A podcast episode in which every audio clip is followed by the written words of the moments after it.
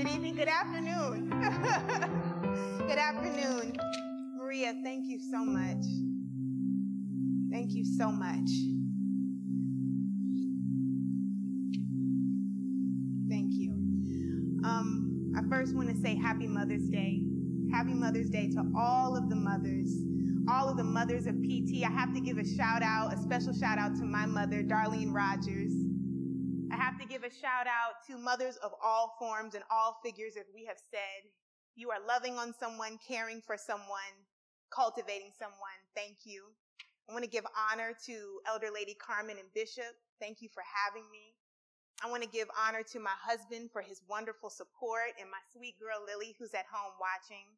Um, to all of the ministry teams who have continued to make this service happen, the media team, the special place in my heart. So I thank you, media team, and everybody who um, who just has continued to serve and to give of your time and of yourself um, to make sure that the word of God meets the people. So, um, before we get started, before I, I, share with you what God has given me, I, I want to just call out two scriptures and then we'll pray. The two scriptures that I want to call out first um, from Luke 9 and 23. And he said to all, If anyone would come after me, let him deny himself and take up his cross daily and follow me. And the second one is from Luke 22 and 42.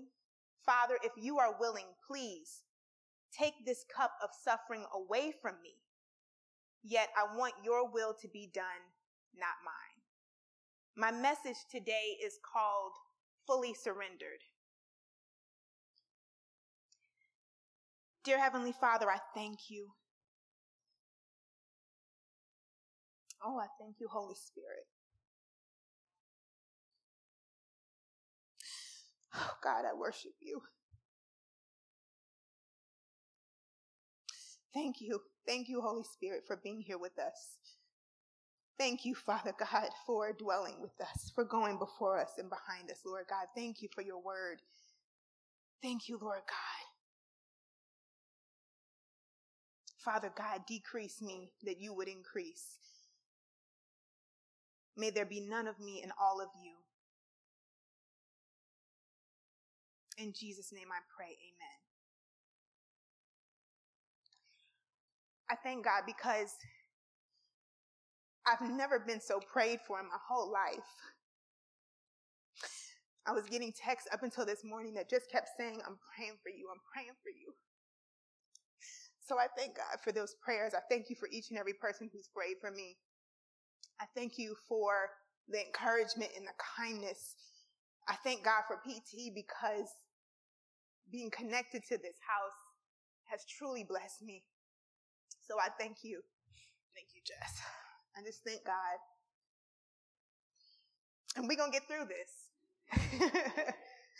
so, we're talking about being fully surrendered. And what I want you to do, because I know there's, a, there's people watching on our live stream, excuse me, there's people watching on our live stream. So I want you to put in the chat really quickly when you think of the word surrender, what comes to your mind?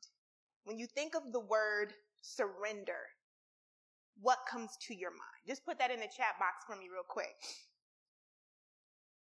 And I want to start off really quickly with the, a definition that we can all take with us.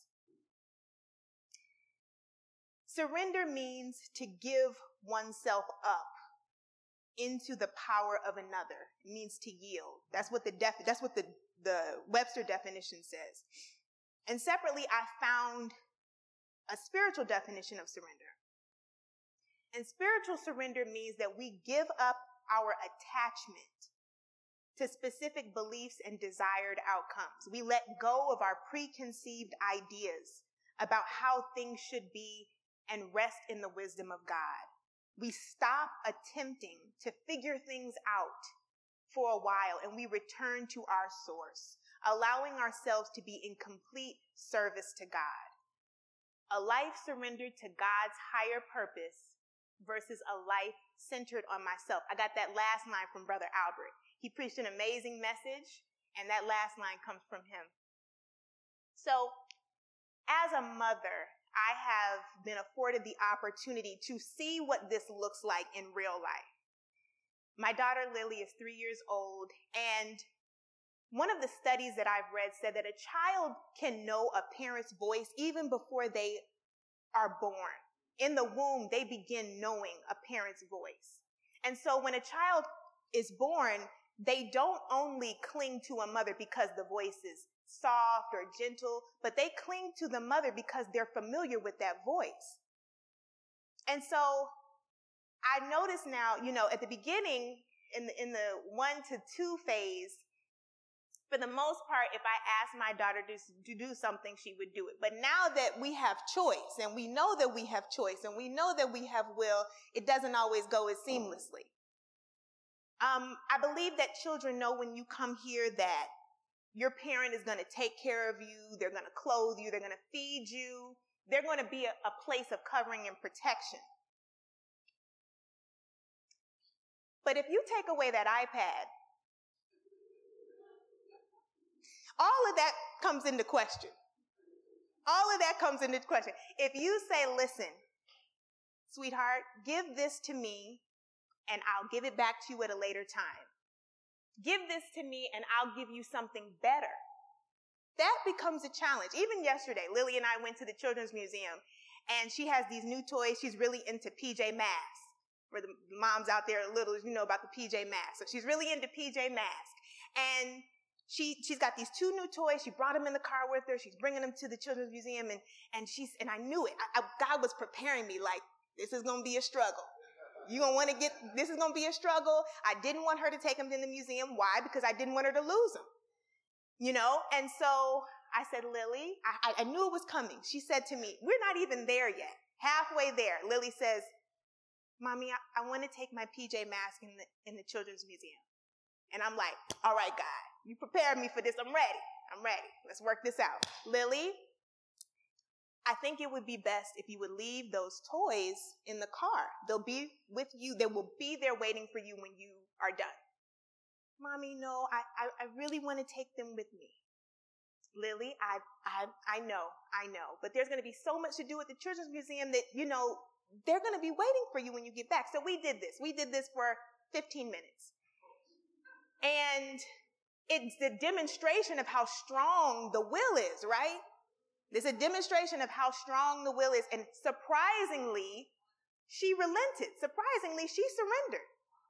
I was able to talk her through this, guide her through this, and surprisingly, even in this back and forth, in this struggle, she surrendered and said at the end, okay, mommy. And she let him go. And as soon as we got back to the car, five hours later, Mommy, my PJ mask. And so maybe I'm hopeful that we built some trust. She built some trust in me that said, you know what? Mommy was right. Mommy was right. Like if they were right here waiting for me when I got, I didn't lose anything. I didn't miss anything. They were right here when I got back. So I noticed that even in that, you know, I mean, I, I'm going to share with you my own testimony, but in that, I got to, I get to see on a daily basis what it looks like in this relationship with my child, what it looks like in our relationship with the Lord when the Lord is trying to get us to surrender to his higher and his greater way. Jesus is, for the Christian, the model. He is the way. He doesn't just have the way, he is the way. And I thank God for the displays of Jesus in our word that get to show us how Jesus continually surrendered. One of the things I learned about being saved um, for, for people who have not yet accepted Jesus into to your life, being saved means that I acknowledge Christ. I acknowledge Christ as the Lord of my life. And I believe him and I follow his ways. But, but I've learned that being saved doesn't mean that you're surrendered. That's not the same thing. You can follow somebody, but not believe them. You can follow somebody, but not let down, lay down your will so that their will can supersede. You could believe that somebody exists, but not surrender your will unto theirs. And in surrender, in my personal journey with surrender, I've learned a higher way. I've learned that Jesus, when the Lord says, I have come to give you life and give it more abundantly, abundant life is in the surrender. There's the acknowledgement of Jesus, and then there's the surrender of Jesus. The surrender to Jesus, the yielding to Jesus. And there is a peace and there is a trust and there is a safety in that place. So I'm just going to call out a couple of highlights from Jesus' life for me that demonstrate that place of knowing and that place of surrender. At the beginning of Jesus' life, there is clearly a target on his head. King Herod is killing the babies in Jerusalem because he's trying to kill Jesus. Because even in Jesus' birth, he finds out that there is an assignment on him. There's a, there's a greater calling for him and he's trying to stop it in his tracks. So for all of those of you who know you have a calling on your life, just know in case you have any struggles or situations that the enemy knows it too. He knows it from the very beginning. So we knew this about Jesus from the very beginning, that there was an assignment and a calling on his life, and he was trying to stop it in, in the very beginning. And so one of the things I've always prayed as a mother, I prayed this when I was pregnant, is God, help me to see my child's gifting, help me to see her anointing, and help me to, to, to realize it and create an environment for her to, to walk in it. Don't just let me see it, but help me be the person, help me be a person, a midwife for her gifts and her talents. And I think every parent wants to do that, right? You don't always see, you don't always recognize it, but every parent wants to do that. So fast forward to Jesus being 12 years old.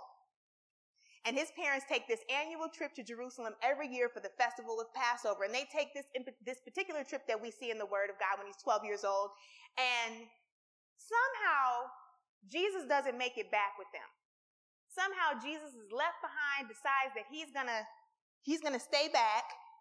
And, and, and I'm just, and I'm saying this from the perspective of a parent, right? Just imagine your 12 year old or, or if you have nieces or nephews, your 12 year old deciding that they're to stay back and, um, and minister in the house of the Lord because that's where his parents found him. They found him in the house of the Lord ministering. And, and the Bible says that his mother was frantic. They were frantic. They were like, what are you doing here? Like, you don't, you're 12 years old. You don't get to decide that you're going to stay back. And Jesus boldly and, and authoritatively responds to them, well, why were you looking for me? You should have known where I was. I was in the house of the Lord you know, preaching. And people were amazed at how, how much Jesus knew and how well he knew. So even at a young age, Jesus knew that there was an assignment and a calling and he was walking in it. And, and, and, and with the context that Jesus is fully God and fully man. But he is aware and he is showing us what it looks like even at a young age to realize your calling and be awakened to it. Later on, we see Jesus at 30 years old. Fast forward to he's around 30 years old, we see Jesus in the wilderness, being prepared to, to step out into his full ministry. He's in, he's been led into the wilderness, not by the devil, but to be tempted by the devil. Says he's been led by the Spirit. So for anybody who's in a wilderness, who's feeling like the devil messing with you, it could be an opportunity for preparation. In fact, I would charge that it probably is an opportunity for preparation. So Jesus is in the wilderness. The devil is there tempting him. He says to him, Hey, turn this, these rocks into bread and eat them because Jesus is fasting. He says, feed yourself. You can feed yourself. Turn these rocks into bread. You can eat them. He says, he takes him to a high mountain and he shows him all these kingdoms. He said, if you will bow down and worship me, all of these will be yours. I'll give all of this to you. He tells him to jump, throw himself off the mountain, as a matter of fact, and Jesus will come and save you, save you. And with all of these things, Jesus tells him, no, absolutely not. No, and get away from me. Get out of here. And so he's clear. He's clear. Jesus passed test after test after test of this character building wilderness that he's in to demonstrate that he's ready, that he's surrendered to God. He's ready for whatever it is that God has for him.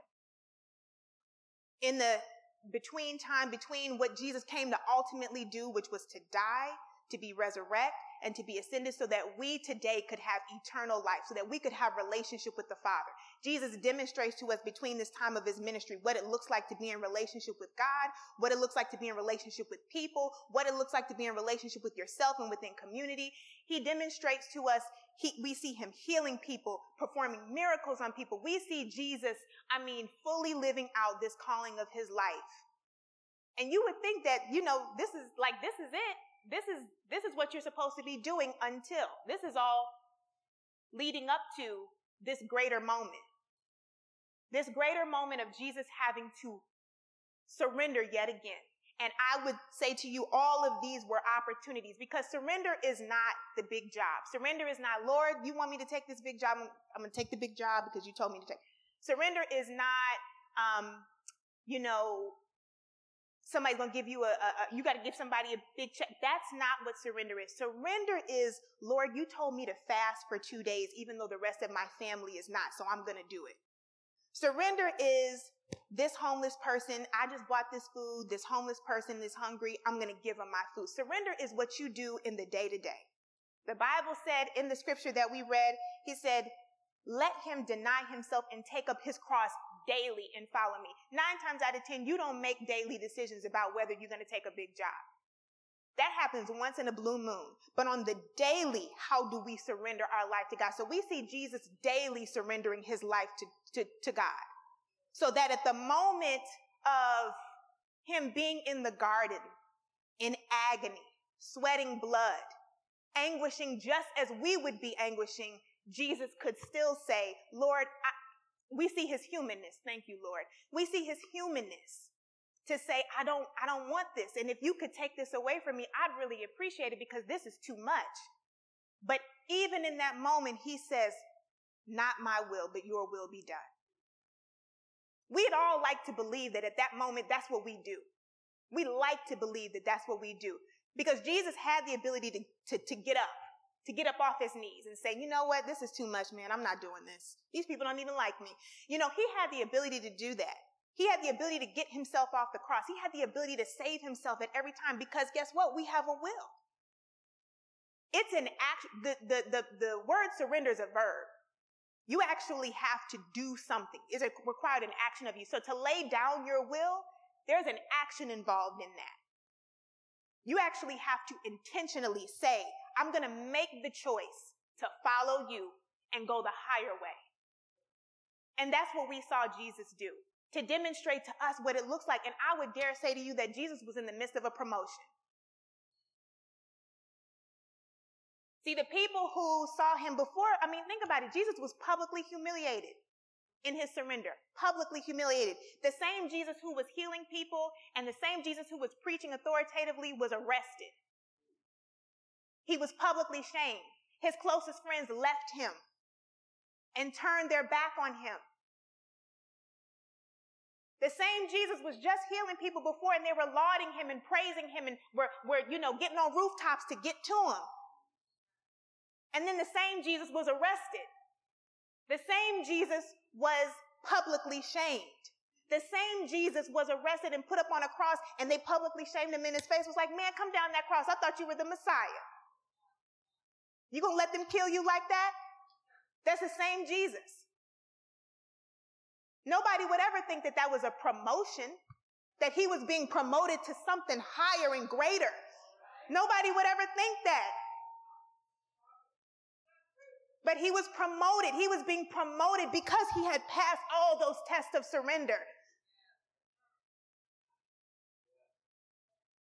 Because who do we talk about? Do we know the people who were mocking and shaming Jesus? Do we know their names? No, not really, but we know Jesus. But we know Jesus. We serve and praise Jesus. Jesus is the name that is above all other names. Jesus is the name that we praise all over the world. It's Jesus that we know. But had Jesus not decided that he was going to go through with it, would we know him? Would Jesus, would God have had to come up with a plan B? Jesus was his plan of redemption. You're somebody's plan of redemption. Oh my God. You are somebody's plan of redemption. Is somebody waiting on your surrender right now because guess what? There's something greater on the other side.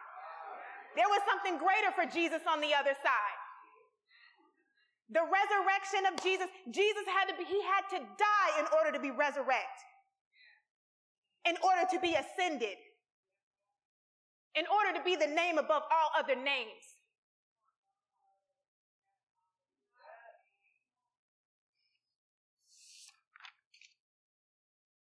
I want to talk about one of my favorite characters in the Bible really quickly is Peter. You know, I think Peter gets a bad rap. Peter gets a bad rap. I, I, I relate to Peter a lot. They call Peter impulsive. Peter like to jump out there, you know. Who do people say I am? Jesus, you're the Messiah. Oh, oh Peter, you got it. Peter was impulsive. And I love Peter. I love Peter so much because Peter would be considered a regular person, right? He's a regular man. He's a fisherman, a trade of the time. Um, but he was impulsive. And I thank God for looking at people like Peter because Peter had to be redeemed a lot. He had to be redeemed a lot. But why did he have to be re- redeemed a lot? Because he was trying a lot. He was trying. Thank God for redemption. He was trying. He kept trying. He, it didn't seem like he needed much convincing. Jesus said, you know, told him a couple of things, um, came to his boat, follow me. He followed him. I'll teach you how to fish for men and not just be a fisherman. I'll teach you a higher way. And he came with Jesus. And again and again, we see, we see these moments of Peter. Who do, who do men say that I am? They say that you're the Messiah, Lord. Bam. Yes, that's it. Jesus says, but, at, but in the same, in, not too far down in the passage, Jesus says also, I'm going to have to die. I'm preparing you all. I'm going to have to die. No, Jesus, no, no. You're, you know, you're my friend. You're my homeboy. We wouldn't let that happen. Satan, get behind me. Cause you don't want, you don't, you're not here for what God is here for. So in your time of surrender, we also see that even the people closest to you won't get it. Even the people closest to you won't get it. And Jesus demonstrated to us that surrender is also not caring about what other people think. You're so, you stand so strong in your conviction that you don't care what other people think. I often think about Bishop when you were teaching that sermon about black women and how you may have alienated some people or people may have thought that like this doesn't apply to me. But God gave you something that you had to say and it blessed so many people, black, white, and, and in between. But you had to do what God was telling you to do. And that's what we see Jesus do in that moment with Peter. He's like, you know what? Listen, this is what God is telling me to do. So I know you're my friend, but you don't understand this higher way right now. Peter is still passing. He's, he's being shaped into this person that God has for him. When, the, when they're in the boat and he sees Jesus and he, he wants to, he said, Jesus, if it be you, bid me to come to you. Jesus says, come. He gets out of the boat. Only one. He gets out of the boat, walks on water, gets distracted by the wind, starts to sing, Jesus, come, come save me. But he's trying. We see Peter trying to get it right. He's, I would, I would say he's excited. He's excited about this new way, right? And he's trying to get it right. All the way to the point of doing something that I'm sure he thought he would never do, which is deny Jesus. Three times. Jesus told him, You're going to deny me three times. Peter's like, Absolutely not. You know, like, we like this. I would never do anything like that. And he does it. And thank God we see God, we see Jesus after he is resurrected and, and, and before he's getting ready to ascend, restore Peter, restore his, his position, restore his, his, what Jesus had, had called him to do or told him the mantle that he had placed on him. That he was going to be the rock that he was going to build the church on. He restored him in this place of redemption. And I thank God for this story because it's my story. It's my story. If not for redemption, there is no way that I could stand here right now. I thank God for my parents who seeded Christ into my life from the very beginning. I thank God for my parents who, who introduced me to a relationship with Jesus. I thank God for my best friend Nyla, whose father was a pastor when we were growing up. And she loved the Lord. We both loved the Lord, but but I used to like to cuss after school. I used to like to cuss after school because we weren't supposed to be doing it. And Nyla just kind of always like, she just, you know, that's, you know, Kristen's crazy. And, but she knew that I knew the Lord. She knew that I knew the Lord. She knew where I came from. No different. We literally came from almost identical families. So she knew I knew the Lord. And at the age of 13, I gave my life to the Lord. I laid my, I laid what I thought, I laid my will down and I gave my life to the Lord. And then began a journey of, of transformation and conversion.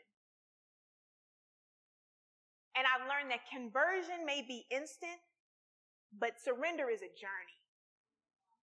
Surrender is a journey because it is that place of trust. I may trust that the chair that I'm sitting is going to support me. But will I trust that if I if I marry this man, that my life is going to be better for it. That's a different, that's a different level in God. So,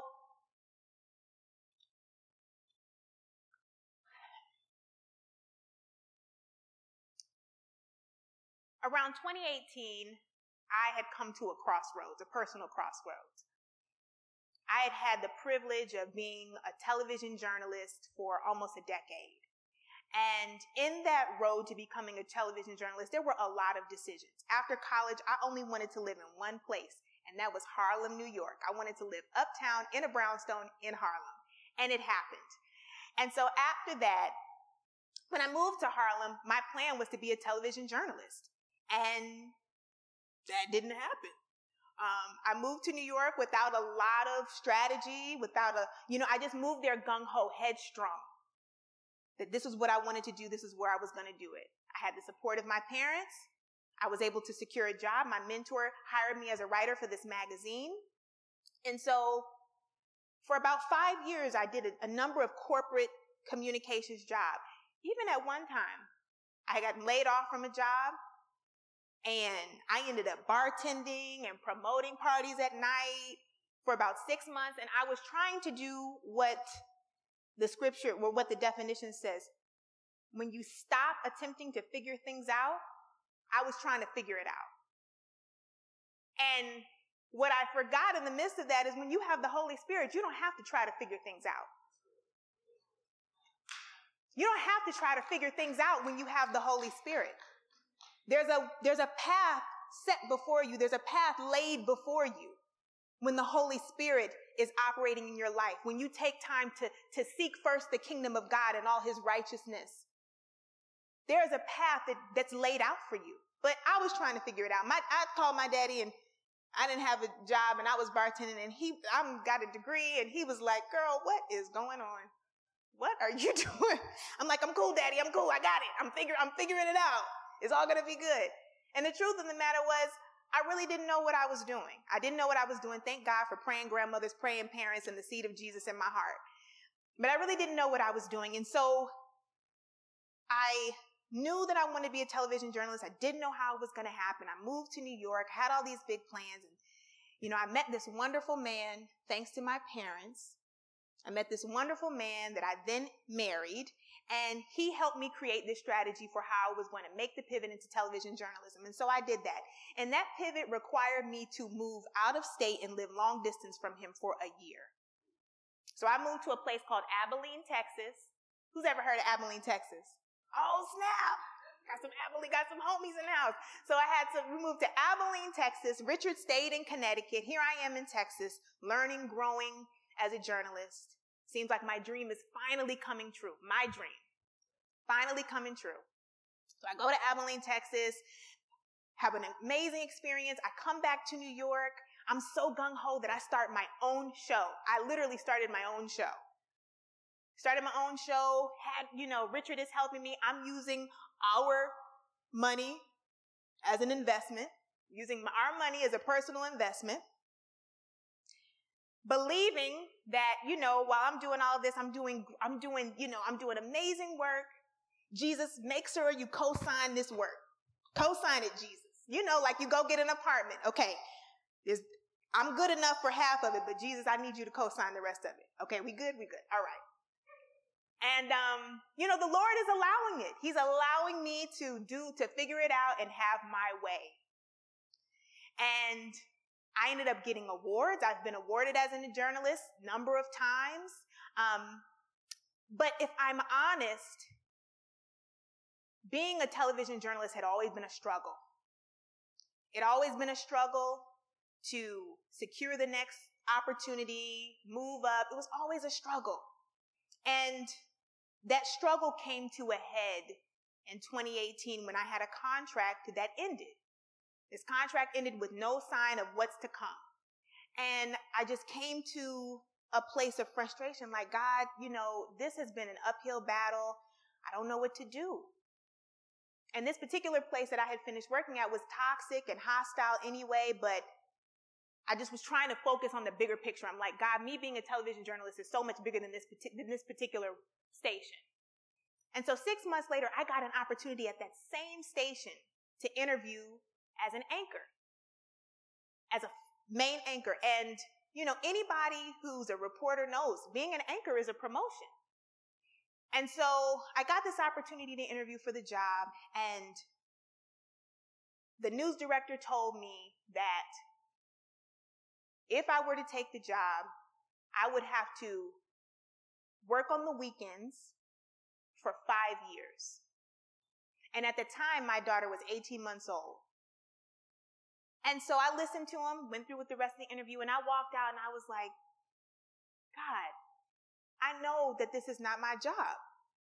There's no way that I would take a job to secure me for the, my next five years of weekends and miss my child's growth and development. I just wouldn't do that. And so I was angry. When I tell you I was angry with, I was so mad at God. I was like, God, what? I called Nyla. I said, girl, have you ever thought about breaking up with God? I'm like, now you know us. Now we love the Lord, but I'm, I'm about through. This is ridiculous.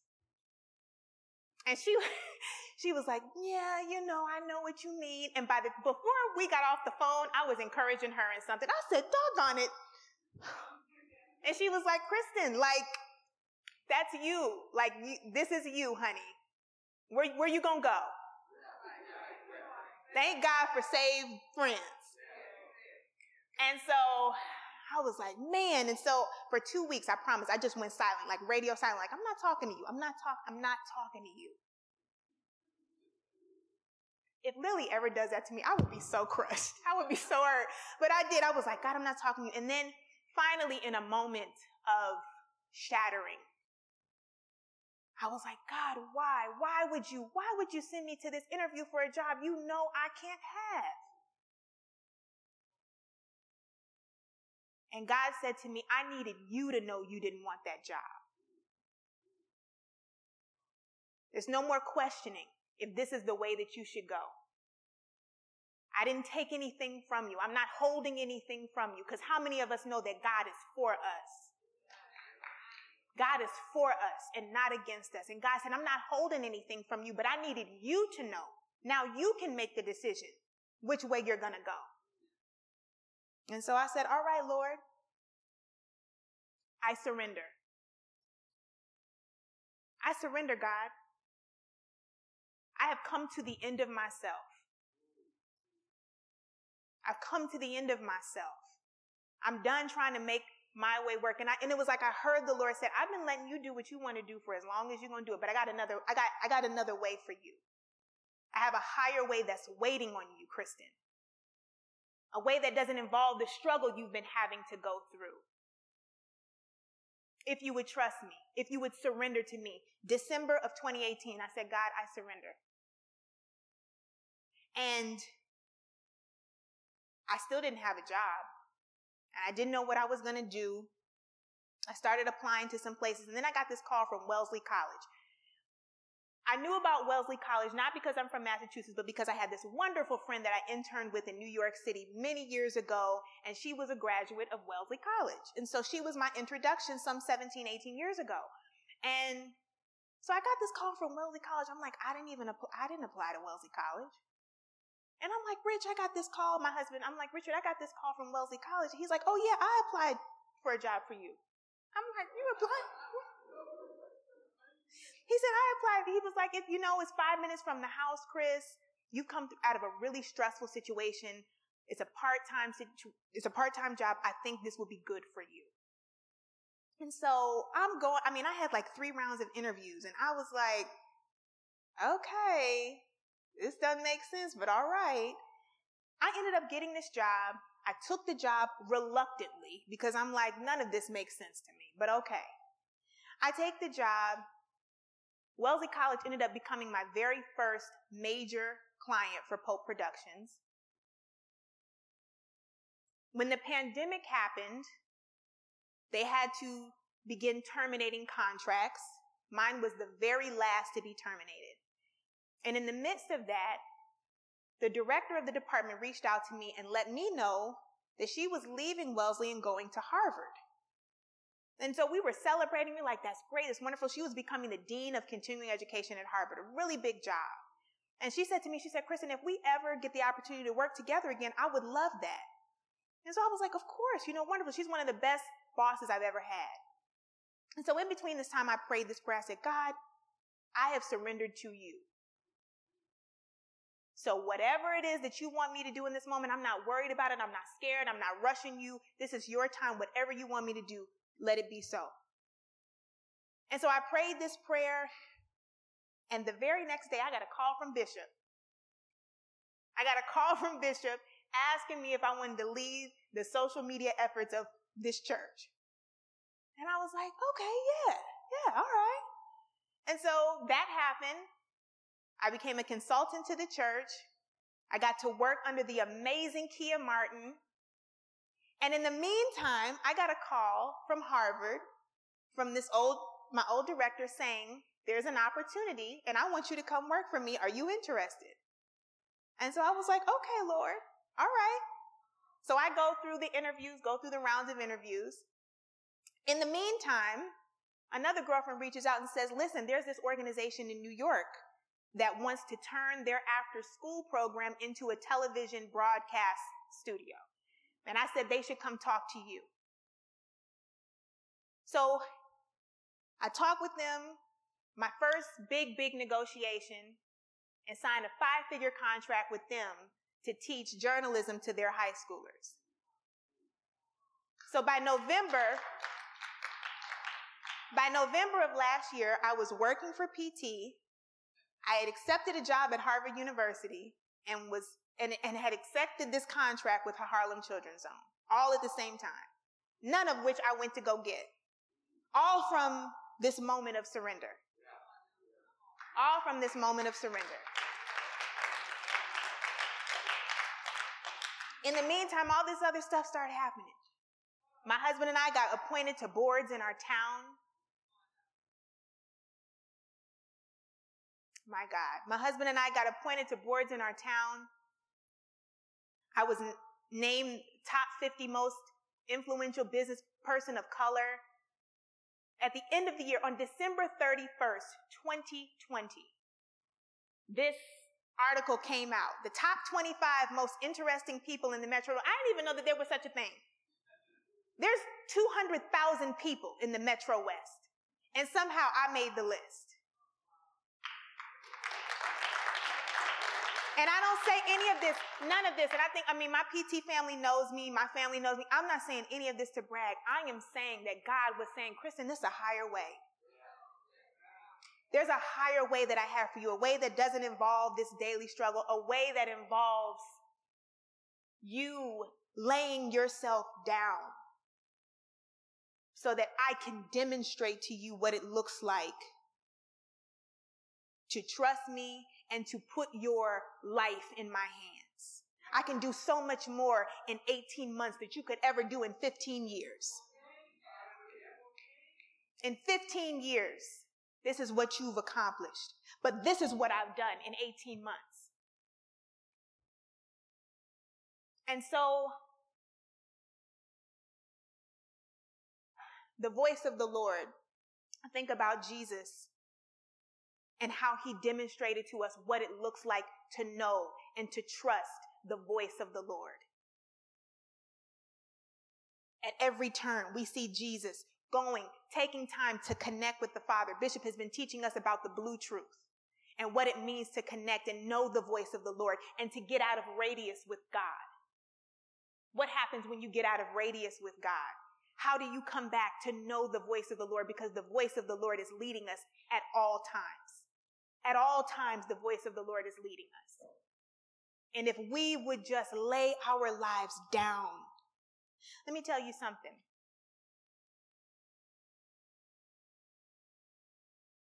Children follow their parents because they know them and they're comfortable, but they surrender to their parents because they trust them. Because they trust them. Who better? Who better to trust? Who better to trust than the person who made you? God told me last year, he, and I, and I mean, when, when, when you sang it this morning, Jessica and praise team, like it was such confirmation because I was, I was repeating it over and over again on the car ride home. God is for us. He's for us. He's not here to harm us. Whether we have 24 hours or another 72 years, they all belong to Him. And I would rather in this 24 hours allow God to do the exceedingly, abundantly, and unimaginable than I would spend the next 72 years trying to do my own thing.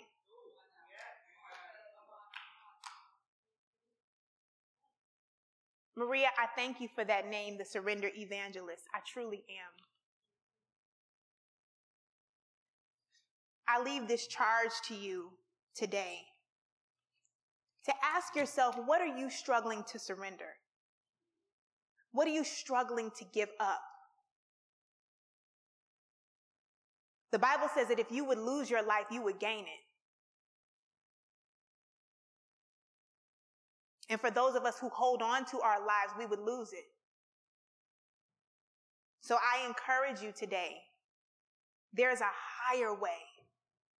There's a higher way. There's a higher way. There's a deeper way in God that would yield results that you can't get on your own. And not only that, there's somebody waiting on your surrender so that they know what it looks like to live a life in God. There's promotion in surrender. Your darkest moment is your hour of promotion. It doesn't make sense. It doesn't look like that's what it's supposed to be. I know our highest moment should look like the mountaintop, but that's not where it is. Your highest moment is on your knees in the place of surrender. There is a promotion. There is an elevation. There is an open door. At the moment where you say, God, I surrender all to you. This is your life. Have your way.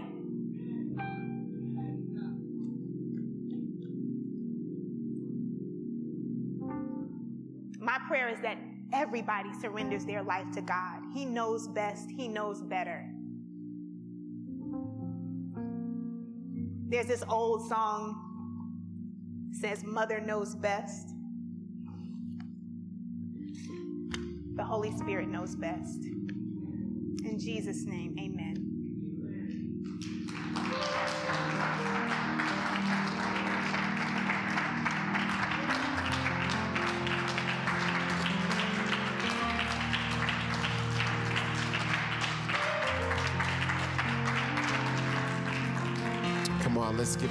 Praise for his word. Thank you, Jesus. Thank you, Jesus, for your word.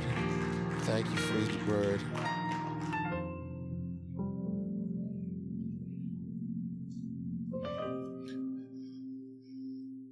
Thank you for allowing God to use you, Kristen. I have a lot of notes here, but I, I want to just lift two things that she said. She said one statement at the beginning of the sermon and one statement at the end. She said, promotion comes through surrender. And then later she asked a question Who is waiting for your surrender? So that they can be touched by the power and love of Jesus Christ.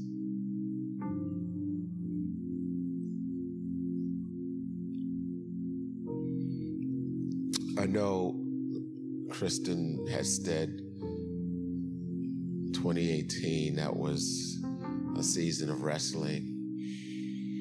Um, but I, I want to remind Kristen of of at least when I saw a total surrender. It was right here in this building. See, many remember already. We were at the end of our 91 hour consecration. And I remember I was sitting where I usually sit in the front of the church before COVID and all this hit. Kristen came up the center aisle because she was actually the one who was supposed to be leading that moment, that, that watch. And up to that not time, I knew Kristen as a um, television anchor, television reporter. Every time I looked at Kristen, she always looked like she walked out of a Vogue, cover of Vogue magazine. So when I looked at her, she had on a tracksuit and no makeup. And I said to Carmen, you know, it was like my mind was like, what happened? You know, what did Richard do? Only can Richard. and she was weeping on her knees, weeping. And then she spoke, saying, The Lord told me to come before Him naked and not allowing even my makeup to come between me and Him. And for me, from that moment on, there began a transformation. How many of you right now have makeup? Makeup, the image you want to project.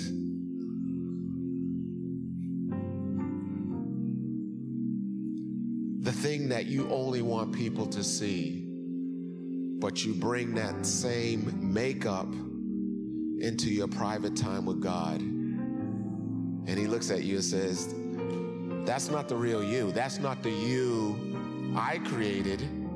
This is a bad word right here. That's the you you made up. But if you allow me to take away what you've made up, then I'm going to show you the real you, which is so much better. And you don't have to keep up the pretense.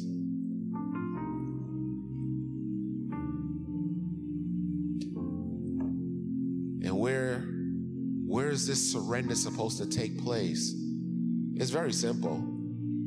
It's very simple. It's very simple. Life becomes hard when you're trying to figure things out. There is nothing to figure out. Again, I borrow the words of Bishop Tudor Bismark. God is not God is not looking for you to understand. He's looking for you to obey. So where does the surrender come? To his word. You will never find happiness and joy until you surrender to His will and His word.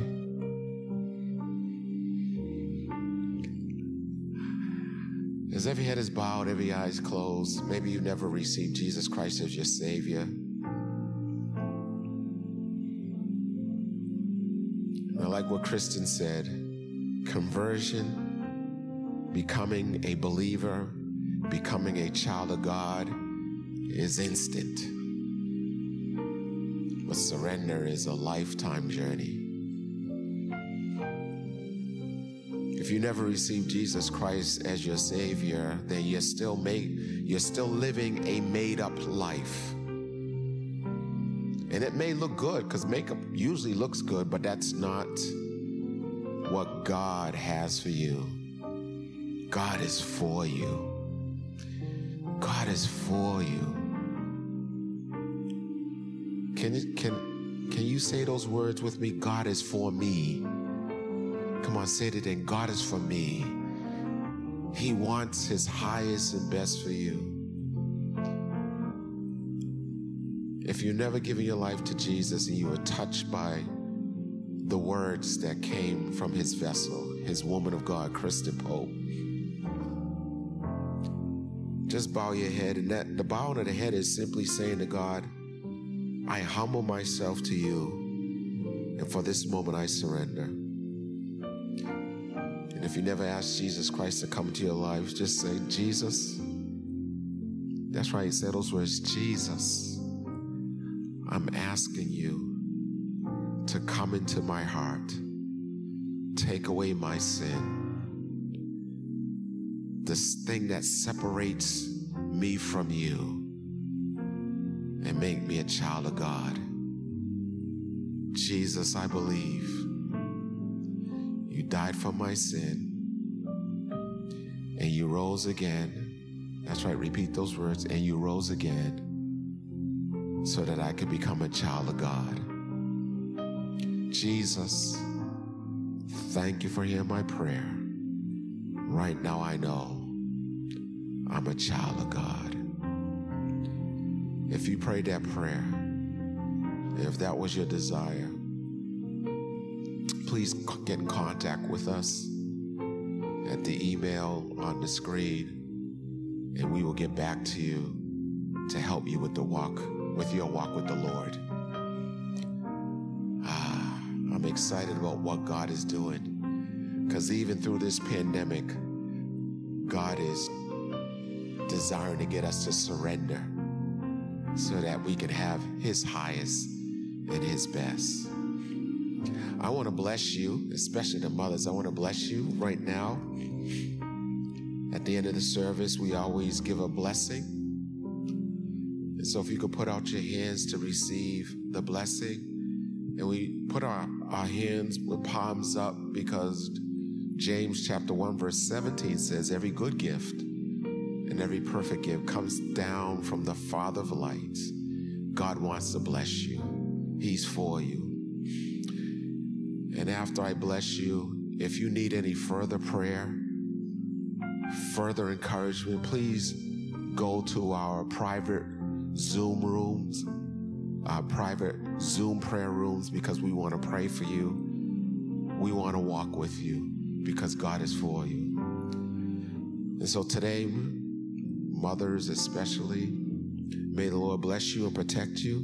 May He look after you, shield you, defend you, and take care of you. May the Lord make his face shine, grin, beam, and show his pleasure on you. May the Lord be gracious, kind hearted, pleasant, and compassionate to you. May the Lord show you his favor that will promote you, appreciate you, support you, side with you as you side with him. And finally, may the Lord give you his shalom, his peace, his rest, his harmony, his calmness, his composure, his prosperity, and his success. And may the Lord remove away this week anything that causes agitation or discord with his divine purpose and destiny and his best for your life. And may the Lord make it easier for you this week to surrender to him. I bless you in the name of our Lord and Savior Jesus Christ and activate this by saying, I receive that blessing. God bless you and have a fantastic day, mothers and motherlight figures, and have a wonderful week.